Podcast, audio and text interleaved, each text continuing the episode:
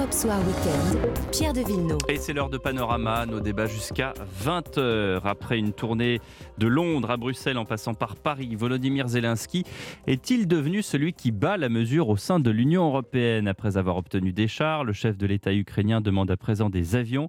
Il distribue les bons points. Quelle tournure va prendre le soutien à l'Ukraine? Et ce alors que nous approchons de cette date anniversaire, très triste date anniversaire du 24 février, date du début de l'invasion russe. Avec nous, Jean-Dominique Giuliani, bonsoir.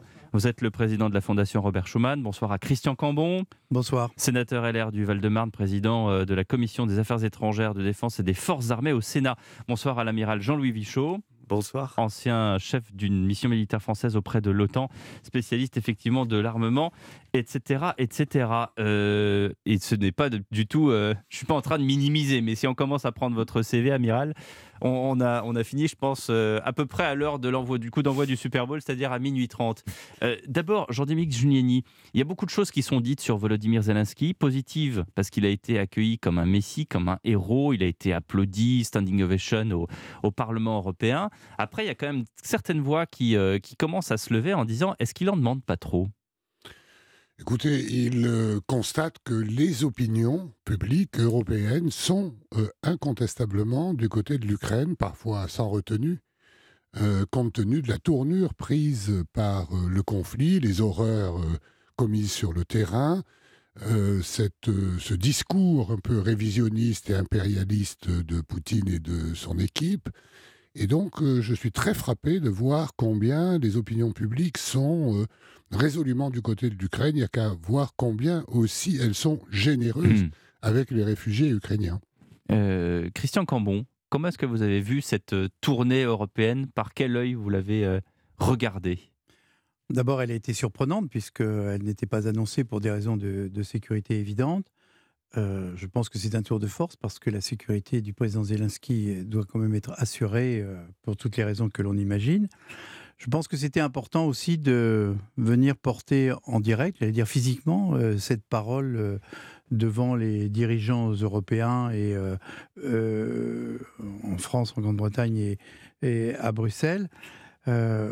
Bon, je crois qu'on est dans une phase qui est effectivement un peu délicate, un peu difficile, y compris vis à -vis des opinions publiques. Il faut continuer à, informer. Mmh. il n'y a pas beaucoup de pédagogie là-dessus. Hein. Les gens, quand même, euh, se retrouvent, en tout cas en France, dans, une, euh, dans le vote d'un texte sur les retraites qui les, qui les concerne euh, à dominem, et, et, on oublie un peu le, le, contexte international qui est au moins tout aussi important.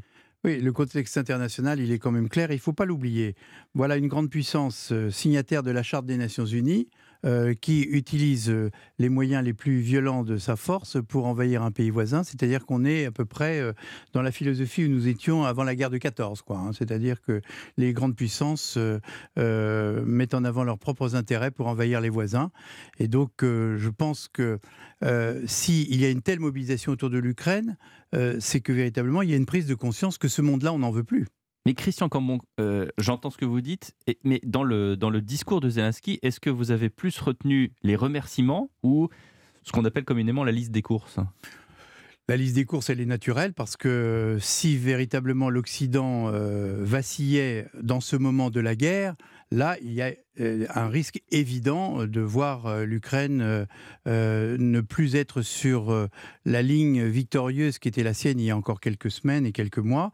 Or, on sait très bien que le problème, c'est effectivement d'avoir le concours d'armes performantes. Mmh. Et c'était utile, je pense, de savoir où en était l'Ukraine.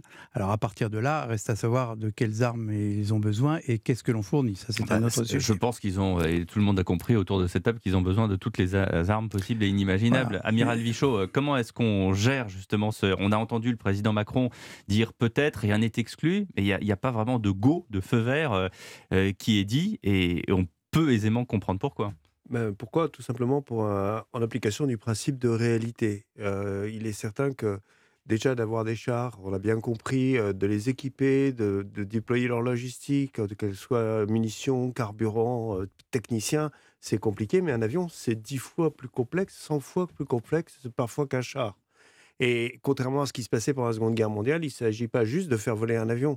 Il faut faire voler un avion dans un environnement tactique, voire même opérationnel. Ça peut dépasser, ça peut concerner plusieurs centaines de kilomètres. Et là, vous comprenez tout de suite que derrière, ça veut dire qu'il faut fournir du renseignement, il faut lui fournir des ordres, il faut lui fournir des armes, parce que l'avion, l'avion n'est qu'un porteur d'armes. Et dans- surtout dans ce cas-là, où on sait que là, en fait, le, le ciel est ukrainien, c'est-à-dire qu'il n'y a plus de, de bombardiers russes au-dessus de l'Ukraine, il n'y a plus que des missiles ou des drones. Les, les Ukrainiens, grâce aux missiles solaires qui leur ont été fournis, ont aujourd'hui la maîtrise de leur ciel. Oui, et le, le ciel ukrainien est d'ailleurs assez vide, hein, parce qu'on Oui. sait très bien, enfin les. Russes savent que s'ils commencent à survoler, ils vont se prendre un missile solaire Oui. euh, Et en plein MiG. Exa- exactement. Si donc, euh, exactement. C'est la formule. Mais euh, donc, cette complexité de- du combat aérien, et en particulier si on veut en faire une force d'appui-feu, cette complexité, elle exige des mois de formation, si quand ce n'est pas des années.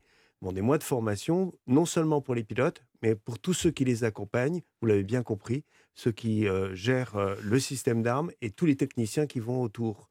Et c'est ces gens-là qu'il faut former aujourd'hui. C'est tous ces gens-là dont la formation va prendre du temps. Donc Alors- on ne peut pas donner des avions tout de suite. Il y, a, il y a ça, et puis il y a le fait aussi que, euh, je parle sous votre contrôle, on n'en a pas non plus des masses, et qu'on ne peut pas non plus, entre guillemets, dépoiler euh, l'armée française, parce qu'il y a aussi la protection de notre territoire. Tout à fait. Mais là, là il n'est pas question de dépoiler, comme vous dites, la- l'armée française qui n'en a vraiment pas besoin. si vous préférez. Qui n'en. Dépouiller, merci. Voilà. voilà. Merci Christian Cambon. Non, je pense que ce qui est question aujourd'hui de faire, c'est d'utiliser des, des équipements qui sont actuellement remplacés dans l'armée française. C'est c'est- Mm. c'est ce qu'on a vu d'ailleurs. Et c'est pas du tout faire insulte aux Ukrainiens que de leur donner ces équipements qui sont en train de sortir de l'armée française. C'est tout simplement parce que ce sont des équipements qui sont parfaitement cohérents avec l'ensemble des, des équipements dont ils disposent. C'est plus facile à entretenir et c'est très facile à employer. Jean-Dominique Giuliani, euh, on parle d'armes, on parle de missiles, on parle de- d'avions. Est-ce que euh, ça veut dire que le travail diplomatique est vraiment passé au, au second plan? Ben, je crois que malheureusement, ce n'est pas l'heure de, de la diplomatie. À partir du moment où euh, euh, on est arrivé à un point tel que, si vous voulez, on ne peut pas se permettre, euh, nous, Européens, et je parle même pour euh, l'Occident en réalité, que Pou- Poutine gagne son pari, comme l'a dit le président Christian Cambon. On ne peut pas accepter, surtout sur le territoire européen, de remettre en cause comme ça non seulement les frontières, mais aussi la Charte des Nations Unies, les engagements, les traités signés. Si on commence à l'accepter, moi, je connais bien l'Europe, elle est fragile. Mhm. Il y a beaucoup de ressentiments, beaucoup d'ethnies, beaucoup de conflits religieux potentiels. Donc c'est notre existence qui est en jeu. Et c'est pour ça que nous sommes aussi déterminés aux côtés de l'Ukraine. Je sais bien qu'en France, certains se posent la question, en disant, l'Ukraine c'est loin, il y a un risque d'extension C'est la fameuse loi du mort au kilomètre qui Oui. est terrible. Et, euh, on nous reproche de faire euh, euh, la guerre par procuration. Non, c'est pas ça. C'est qu'en réalité, nous sommes menacés. D'ailleurs, il suffit de regarder la télévision Zelensky russe. l'a dit lui-même, il a dit euh, si, Oui. si- si l'Ukraine tombe, c'est c'est, l'Europe qui tombe en même temps. Oui, et vous savez, si vous allez en Europe centrale et orientale, vous, les, les citoyens eux-mêmes ont un sentiment différent du nôtre, parce Ouais. qu'ils ont subi, eux, dans leur histoire, à plusieurs reprises, ce type de comportement, d'ailleurs de la Russie aussi. Ben oui, Et vous parlez de plusieurs pays, Christian Cambon, notamment de la, Pologne, qui, on l'a vu dernièrement, augmente son budget pour l'armée et qui va euh, devenir euh, peut-être la plus grande euh, armée de l'Union européenne. Absolument, c'est effectivement les nouvelles qu'on a appris. Ils, pensent porter leur budget de la défense jusqu'à 4%, alors, rapporté à leur produit national brut, mais c'est un effort considérable. Et je trouve du reste que la, la Pologne, dont, dont on ne parle pas assez, a un comportement excessivement courageux. Est-ce que l'on sait que c'est un pays qui a accueilli 3 millions de réfugiés et qui n'a ouvert aucun camp de réfugiés? C'est-à-dire que tous les réfugiés sont Dans les arrivés familles. ouais. dans les familles.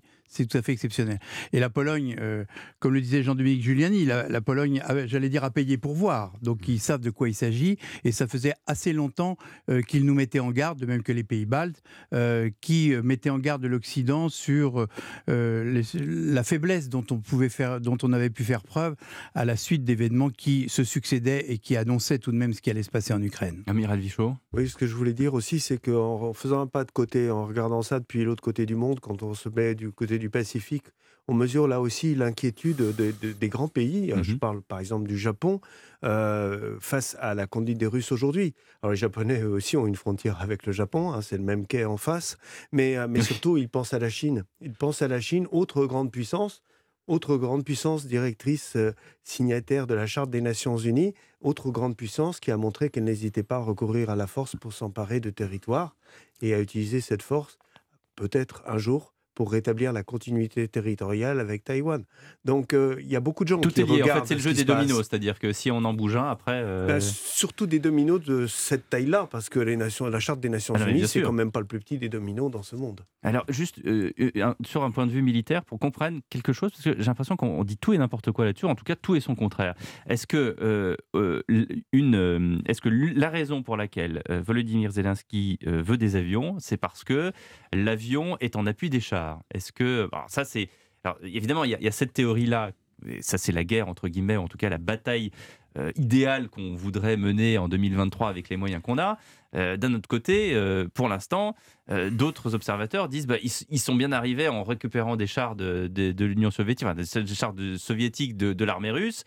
Là maintenant, il ne faut pas qu'ils en demandent trop. Donc, que- quel est le modus vivendi de savoir bah, finalement la guerre ne peut se mener qu'avec des avions qui sont en appui des chars et des chars qui sont en appui des avions, ou euh, finalement parce qu'on peut faire autrement? Mais il y a quelque chose qui est un peu paradoxal. Aujourd'hui, on est en train d'observer une guerre qui se passe, j'allais dire, comme en 40, et parfois on dit même comme en 14. Hmm. C'est-à-dire qu'on est sur du combat homme contre homme, euh, sur un, un front qui est limité en profondeur, où il y a beaucoup d'artillerie qui est engagée, peu de blindés et peu d'avions. Hmm. Peu de Hmm. peu d'avions, Hmm. oui, effectivement. Donc on n'est pas dans le combat interarmes comme on l'a pu le connaître en Irak, par exemple, En En Libye, Afghanistan, ou en Afghanistan. On n'est pas dans ce combat interarmes, mais d'ailleurs, ce qui va probablement faire la différence, c'est le jour où les Ukrainiens seront capables de faire ce combat interarmes que les Russes n'ont pas su mener. Christian Cambon. Oui, cette affaire des chars euh, dont on a beaucoup parlé, elle est, elle est en fait assez simple à comprendre. Euh, je pense que, et les renseignements que nous avons vont dans ce sens, l'Ukraine ne souhaite pas, par exemple, avoir euh, de chars Leclerc. Parce que euh, un char, c'est pas simplement l'avoir en magasin ou l'avoir sur le terrain. C'est entre 15 et 20 hommes, entre les servants du char, ceux qui l'entretiennent, ceux qui l'approvisionnent, ceux qui le font fonctionner, ceux qui le réparent. Et, donc, euh, avoir une quantité de chars euh, d'origine et de fonctionnement différents, Mm. avec des obus qui ne sont pas de la même taille, tout ceci ne fonctionne pas pareillement, je pense que ça les affaiblirait. Je pense que la France a donné un très bon signal en envoyant les AMX parce que c'était le fait, c'était le fait d'une grande puissance occidentale qui faisait le pas d'envoyer sont des chars mais sans chenilles. hein, voilà, des chars sans chenilles qui, euh, dont, dont la France a beaucoup moins besoin puisqu'ils sont actuellement remplacés par le programme Scorpion. Et, et- et c'est globalement ce qui a déclenché en quelque sorte euh, ce mouvement. Et puis d'un autre côté, il faut quand même que l'on soit lucide. Si la France avait vendu des chars Leclerc dans toute l'Europe, eh bien, ce- euh, nous serions peut-être dans une autre situation. Là, ce sont, euh, ce sont des chars Léopard qui ont été vendus un peu partout. Il y en a, je crois, 2000 hein, Oui, général. plus de 2000, environ ouais. 2000. Donc il est plus facile à, à plusieurs pays de donner 10, 15 ou 20 chars, mais c'est toujours le même char. Tandis que nous, le char Leclerc, il n'y a pas grand monde qui l'utilise, autre que nos armées françaises, qui l'utilisent fort bien au demeurant, bien Vous sûr. parlez des chars euh, Léopard qui, qui est devenu en fait la, la- la- j'allais dire le maître étalon euh, du char euh, en Europe. Alors si, si on sort un peu de l'Union européenne, et je parle aussi sous le contrôle de Jean-Dominique Giuliani, euh, il y a aussi l'armée turque qui a des, qui Oui. a une quantité de chars. en je crois qu'ils ont 2000 chars en tout. dont euh, donc j'imagine euh, un millier ou peut-être Ils- 900 chars euh, Léopard. Ils ont près de, plus de 400 chars léopards de différents modèles. Donc c'est incontestablement Et eux qui on ont la plus forte dotation Ouais. dans tout l'OTAN. Mais alors du coup, euh, Jean-Dominique Giuliani, enfin, ou, ou- ou- ou tous les trois, c'est une question posée à tous les trois. Qu'est-ce qu'on fait avec la Turquie? On leur interdit, on Non. dit finalement vous n'êtes pas avec nous, vous êtes avec non, on nous. leur rien interdit du tout. Ils ont ja- simplement pas proposé Parce que d'aider. quand j'ai interrogé. Non, mais c'est pas ça. C'est quand, quand j'ai interrogé l'ambassadeur euh, Ali Onaner, euh, l'ambassadeur de Turquie en France, je lui dis pourquoi vous n'avez pas envoyé des chats? Parce qu'on nous a pas demandé. Je rappelle- Je reconnais bien le talent tout de le monde se l'ambassadeur marre, de hein. Turquie. Tout le monde se marre. Ouais, Voilà. ouais, il y a un problème turc. Giuliani. Il y a un problème turc, c'est évident, c'est une grande puissance de l'OTAN, Oui. mais euh, il joue au double jeu. Euh, il y a, euh, sous euh, l'emprise du président, encore euh, président pour quelques mois, et pas certainement reconduit après le mois de mai, Mhm. Erdogan, Mhm. il y a un jeu subtil de caractère, comment dirais-je, ottoman, en réalité, pour essayer de jouer euh, sur euh, les deux tableaux, tout en maintenant, ce qui est d'ailleurs utile, euh, le, le dialogue avec la C'est Russie. utile, c'est utile. Mais, mais euh, on ne peut pas dire que ce soit le plus fidèle euh, comportement au sein de l'Alliance Atlantique, puisqu'il a même acheté des, euh, des antimissiles russes, etc. Donc, euh, vous voyez, il y a là euh, un vrai problème qu'on va retrouver en Afrique, où euh, la Turquie est très présente, elle pousse son agenda. Euh, bon, je crois qu'il faudra, à un moment ou à un autre, euh, des clarifications, notamment pour Mais- savoir si elle est européenne ou pas. Ça fait quand même quelques années qu'on voire des décennies Bah qu'on oui, cherche des répondu. clarifications. Oui. Hein On a répondu que on- pour l'instant, on n'en veut pas dans l'Union européenne. Bon, Voilà. comme ça, c'est clair. Christian Cambon. C'est-à-dire que bon, la position de la Turquie, comme ça vient d'être exposé, est très habile, puisqu'ils ont à la fois condamné euh, l'invasion de l'Ukraine par les Russes, mais ils n'ont pas appliqué les sanctions. Donc, vous voyez, et il faut essayer de chercher l'aspect positif euh, dans, un, dans une relation qui est effectivement très complexe et très difficile. C'est que malgré tout, il reste un interlocuteur des deux, Mm. des deux pays. Ce sont actuellement les seuls. Est-ce que c'est encore utile puisque Est-ce qu'on Bah, parle encore oui, à Poutine ça, ça Mm. l'a été du reste, je rappelle, pour débloquer euh, euh, l'envoi des céréales dans les pays d'Afrique. C'est quand même par la Turquie la négociation s'est s'est nouée à Istanbul.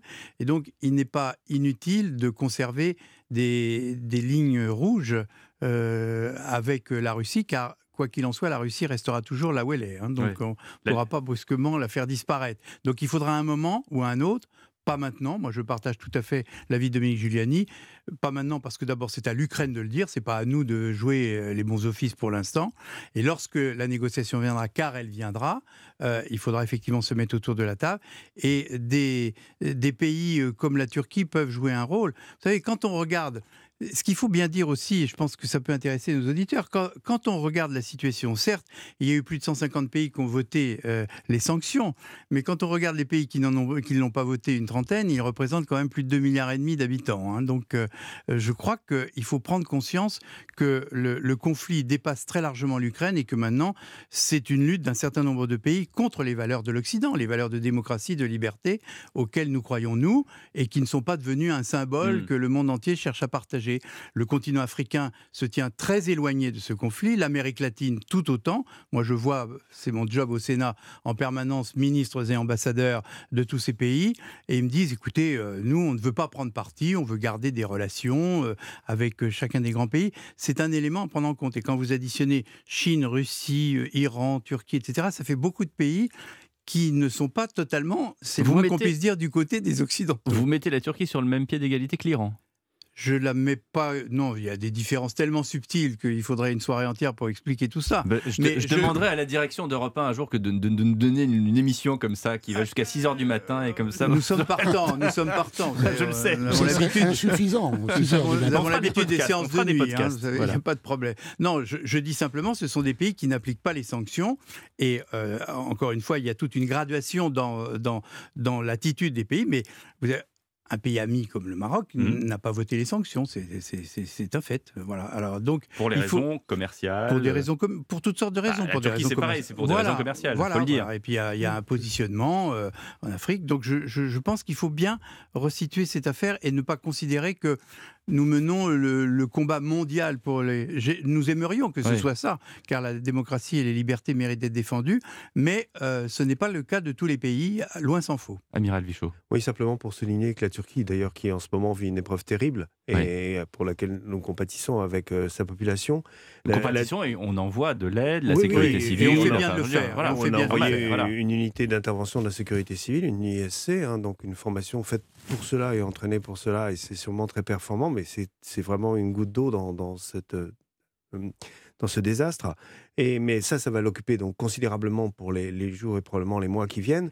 Maintenant, elle a joué un rôle effectivement, comme le disait Monsieur le Président, très important euh, dans les négociations sur le blé, dont on rappelle qu'il faut qu'elle se maintienne, que- qu'il y a encore beaucoup de, de grains dans les silos qu'il faut continuer à, en- à emporter dans, le, dans le, les mondes qui en a besoin, en particulier en Afrique, mais pas que. Ça va également beaucoup en Extrême-Orient.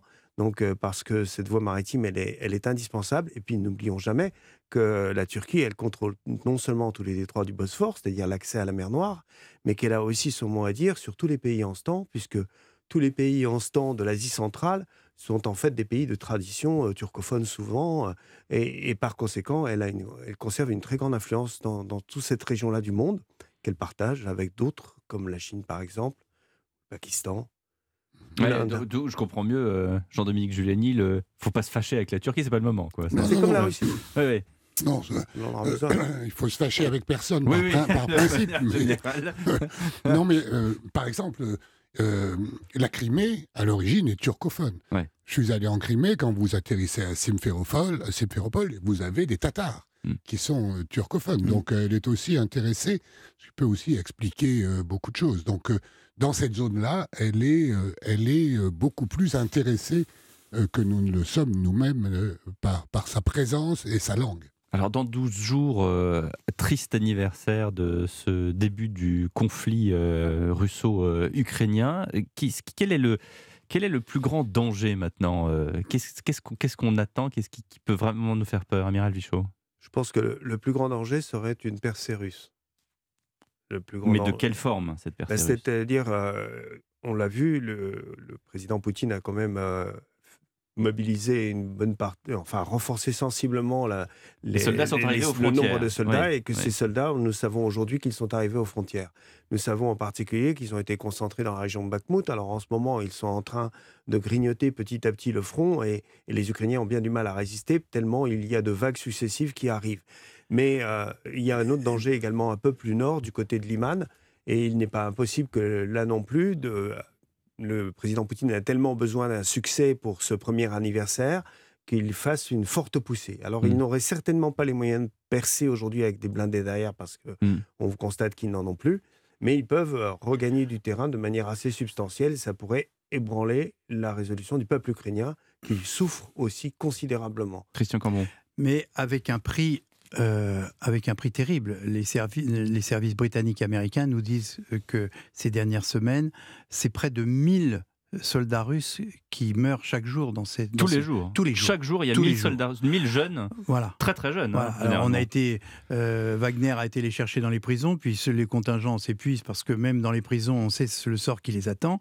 Et euh, véritablement, face à une statistique comme ça, on peut imaginer tout de même qu'un jour, peut-être, euh, la population russe va prendre conscience du prix qu'elle paye. Parce qu'il y a eu toute une partie de la guerre de cette terrible année pour laquelle, pendant laquelle euh, il n'y avait pas d'impact dans la vie euh, euh, dans la vie des Russes. Mais là, maintenant, avec la mobilisation et avec ces morts, ces morts qui, du reste, bien souvent ne reviennent pas, car on ne les ramène pas en Russie, euh, l'im- l'impact risque finalement d'être important. Mais- 1000 morts par jour, c'est quand même beaucoup. Mais les parents de ces soldats ne disent rien. Comme- Je- les soldats sont portés disparus. ils sont portés Donc disparus. il y a de l'espoir qui demeure. En plus, ça évite au gouvernement russe de payer les indemnités ou les, les- les montants compensatoires qu'il a définis. Donc l'armée russe sait que le soldat est mort, par contre, il- on ne dit pas aux parents. Exactement.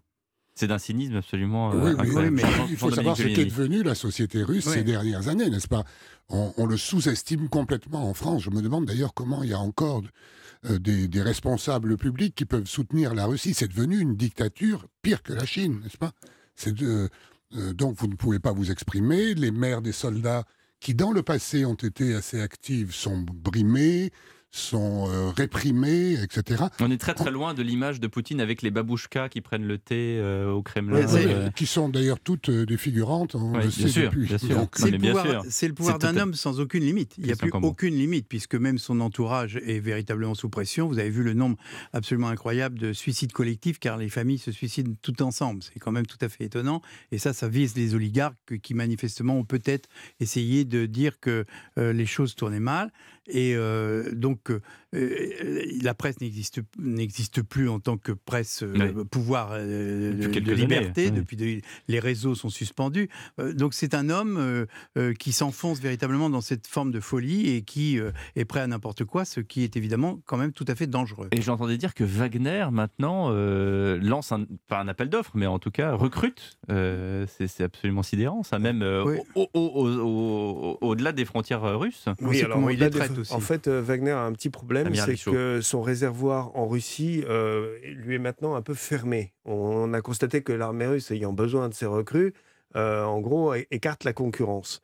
Donc, euh, si Prigogine euh, fait un appel qui va jusqu'aux États-Unis d'Amérique, Mais oui, mais ça c'est peut- parce qu'il n'a plus le droit de recruter dans les prisons Mais ça russes. peut marcher, ça il y, a des, il y a des Américains qui vont venir combattre avec Wagner J'ai beaucoup d'amitié pour les Américains, mais tout est possible chez les Américains. Mais je ne pense pas que ce soit dans les nombres que ceux de Prigogine. Je pense pas que c'est eux qui Non, mais viennent renforcer euh, euh, ces rangs. Mais vous pouvez trouver, de- vous pouvez trouver, il y a, il y a dans, dans de nombreux pays, compte tenu des crédits et des moyens dont Prigogine dispose avec les milices Wagner, Oui, C'est-à-dire qu'ils payent très cher. très cher, Ouais. très cher. Mais aussi, on, On, voit a une idée de on- combien ils payent ou pas? Euh, non, moi j'ai pas été On va contacté, don- on donc ça pas tombe donner- bien. Euh, mais euh, voyez aussi, que- voyez aussi comment il les traite. Vous avez vu cette scène absolument incroyable où Prigogine est devant des sacs en plastique qui, ce sont des cadavres de, de- de- enfin des morts de ces milices, et il leur souhaite à vous, je vous souhaite une bonne année. Hein, c'est que la séquence est terrible, elle est sur les réseaux, donc on voit très bien que le prix de la vie n'a aucune importance pour ce bonhomme. Jean-Dominique Et, et Julien. un journaliste qui lui dit Mais on a vu euh, certains de vos troupes porter euh, l'insigne nazi. Il a dit Ça n'a aucune importance pourvu que ce soit de bons soldats. Donc il faut. on- nous n'imaginons pas, n'est-ce pas, Mm. ce qu'est cette guerre. Ça a été très bien dit. euh, euh, nous sommes avant la guerre de 14. C'est-à-dire c'est une boucherie épouvantable quand on connaît. euh, euh, L'Ukraine, la Crimée, on voit tout est rasé, on voit des, des milliers de cadavres. C'est quelque chose que, euh, qui, qui est sorti de notre imagination et de notre culture. Mais, et à votre place, il y a, il y a quelques instants, l'avocat Jean-Yves Le Borne disait que c'est un peu comme dans la Deuxième Guerre mondiale où il y avait l'armée régulière, c'est-à-dire la Wehrmacht, et puis de l'autre côté, il y avait les SS. Donc il y a. il y a, Oui, c'est ça, on ouais. peut- Les, les historiens euh, contestent ça parce que, n'est-ce pas, les, euh, euh, les pogroms euh, et les fusillades de Kiev ou d'autres, elles ont été commises par la Wehrmacht Oui, aussi, ouais, pas. Donc, Oui, mais euh, enfin, le- il y avait dans le système Waffen-SS quelque chose qu'on retrouve aussi chez Prigogine, c'est-à-dire qu'il y avait tous les aspects de- du jeu. Je dirais c'était sa guerre complète, puisque Prigogine, comme on le sait maintenant, est à la fois quelqu'un qui va chercher des richesses en Mm. Afrique et qui s'enrichit avec ces richesses, quelqu'un qui utilise euh, la, la cyberattaque Hmm. euh, pour faire valoir sa propagande et également pour attaquer euh, ses adversaires. Donc il est vraiment plus qu'un simple mercenaire de type barbouze, si j'ose dire. Christian Cambon, on a parlé tout à l'heure rapidement de la Pologne qui, euh, qui euh, augmente maintenant ses capacités militaires, en tout cas sur son armée. Euh, la Pologne qui est vraiment en frontale, parce qu'évidemment, Ah oui. elle est à la frontière là. Est-ce qu'on peut s'attendre à je veux dire, des débordements? Est-ce que les Polonais sont convaincus de ça?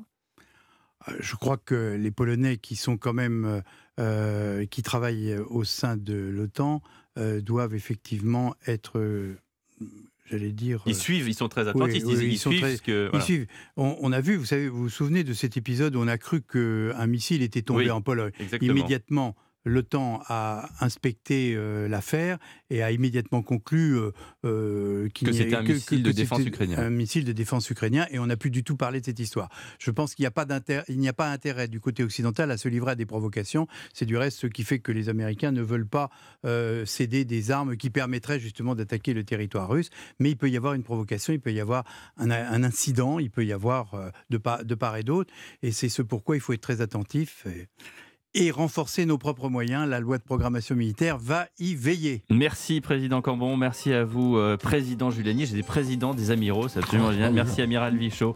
Euh, ne loupez pas demain euh, 7h10 euh, l'interview de Fabrice Lucchini dans la matinale de Dimitri Pavlenko. Il nous parlera de son dernier film, Un homme heureux. Et pour l'heure, c'est le sport. Bonsoir Lionel Rassaud. Bonsoir Pierre de Villeneuve, le grand match de football, la Ligue 1 à partir de 20h45. Lyon face au Racing Club de Lens. Nous verrons si Laurent Blanc, qui est malade d'ailleurs et qui ne sera pas sur Ah. le banc ce soir, a réussi à, à rétablir l'équilibre de son équipe. Il y aura des joueurs, hein, cela dit, sur le terrain, rassurez-vous. Et puis nous évoquerons avec euh, nos experts dans quelques instants le Paris Saint-Germain, où il semble que ce soit la crise, mais Kylian Mbappé a repris l'entraînement. Pourrait-il être de retour pour le match de mardi contre le Bayern Munich Peut-être dans le groupe On verra ça, on verra toutes les chances et on évoquera euh, toutes les possibilités avec nos experts dans quelques instants. A tout de suite sur On y compte 1. bien. Bonne soirée.